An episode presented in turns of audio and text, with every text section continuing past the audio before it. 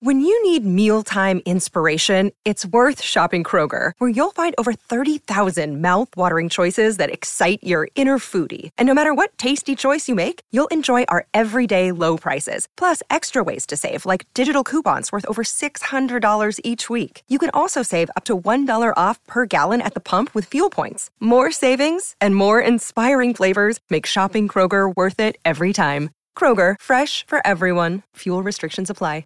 Another day is here, and you're ready for it. What to wear? Check. Breakfast, lunch, and dinner? Check.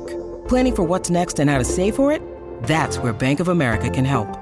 For your financial to-dos, Bank of America has experts ready to help get you closer to your goals.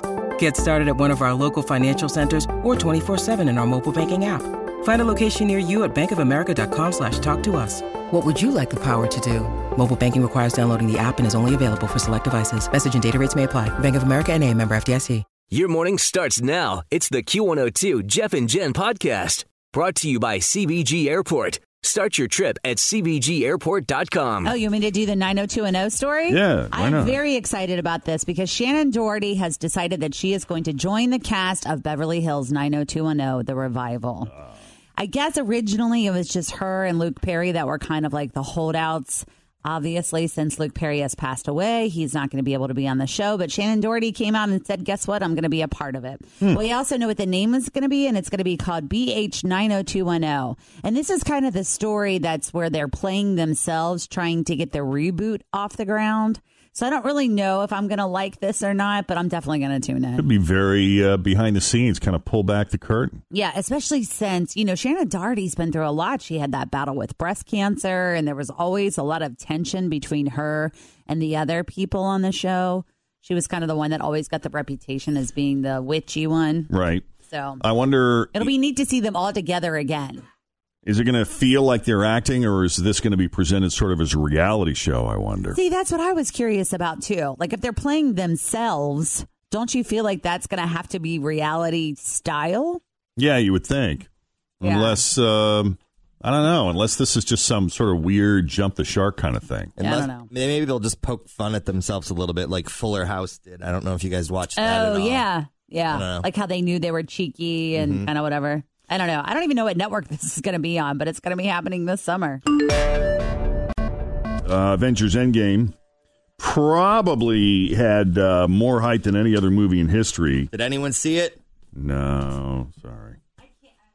I know we're supposed to be like on that. I can't. I don't know. I just have so many other things to do. It's so sit for long. three It hours. was like an hour and a half. I'd pop in, but Yeah, but it, I mean, but I, know, have there's so many others that I haven't seen, and Yeah, I know a lot of people that went though because I was on my Facebook feed and people were checking in from the theater with like that pic of their feet, like in the The popcorn. yes, in Yeah. the chair. Did America see it? Yes. Yeah, uh, opening weekend projections for Endgame started around 250 million dollars last month and grew to 300 million over the past week or two, and uh, it actually ended up raking in 350 million dollars in the U.S. So that's pretty good. That shatters previous records of 258 million domestically and even more globally, which were both set by Avengers: Infinity War last year. Uh, Endgame is the fastest movie to ever top a billion dollars globally, doing it in just five days. Keep in mind the prices of tickets have also gone up as well quite a bit over the years, so that has a lot to do with it as well. Uh, the 22 movies in the Marvel Cinematic Universe have now grossed over 19.8 billion dollars worldwide. And of course, there was no competition at the box office because no other major movie wanted to even share an opening weekend with Endgame. No way. Not even close. Yeah. So uh, Captain Marvel, which is right, well, I can't even say right behind it. It was such a distant second. Uh, Captain Marvel raking in $8 million over the weekend, up to almost half a billion in its eighth week. And for what it's worth, Deadline.com says that when the dust settles, the final opening weekend numbers for Endgame could be even higher, around $354.4 million. Yeah. So there you go. And by the way, last we checked, Endgame had a 96% critic score on RottenTomatoes.com and uh, 92% audience score. So it's funny, the, the audience, you know, very favorable, but uh, not as favorable as the critics for a change. Isn't that interesting? That is interesting. It was I was reading this article though. There was a guy I think in Hong Kong or something. He came out of the movie theater and he started yelling all the spoilers. Like he was Who like, was this? This guy in Hong Kong. Really? So he came out of the theater and he started yelling like blah blah blah dies Oh. and blah blah blah. and the fans beat him up. Really? They got out of line. There were people waiting in line to see, you know, the next showing because they're cleaning the theater or whatever, Oh, and they beat him up. I'm like, what a horrible thing. Well, you know, somebody did that here. Uh, Buffalo Bills running back LeSean McCoy was lucky enough to be among the first to see Avengers Endgame. He saw it early Friday morning, and then he proceeded to spoil the movie for everyone who wasn't so lucky. For whatever reason, the guy started tweeting massive spoilers about the movie, apparently oblivious to the fact that all 730,000 of his followers weren't able to see it on opening day and would probably rather not know what happens. Why would he do that? It's not okay, dude. He even foiled some savvy social media users by making a typo that allowed his tweets to get past anyone who had certain words blocked. Oh. Always feel confident on your second date. With help from the Plastic Surgery Group, schedule a consultation at 513-791-4440 or at theplasticsurgerygroup.com. Surgery has an art. Hi, everybody. This is Adriana Trigiani. I'm the host of You Are What You Read. I have the privilege of interviewing luminaries of our times about the books that shaped them from childhood until now. We get everybody from Sarah Jessica Parker to Kristin Hannah, Mitch Albom, Susie Essman, Craig Ferguson, Rainn Wilson, Amor Towles, you name it, they come, they share. New episodes of You Are What You Read drop every Tuesday on Apple, Spotify, or any major streaming platform wherever you listen to your podcasts. Oh, That caused him- This. It was like uh, the Arrangers. Like instead of an N, people were putting an R. That caused him to trend on Twitter and not in a good way. He was also the subject of a change.org petition calling for the Bills to terminate his contract.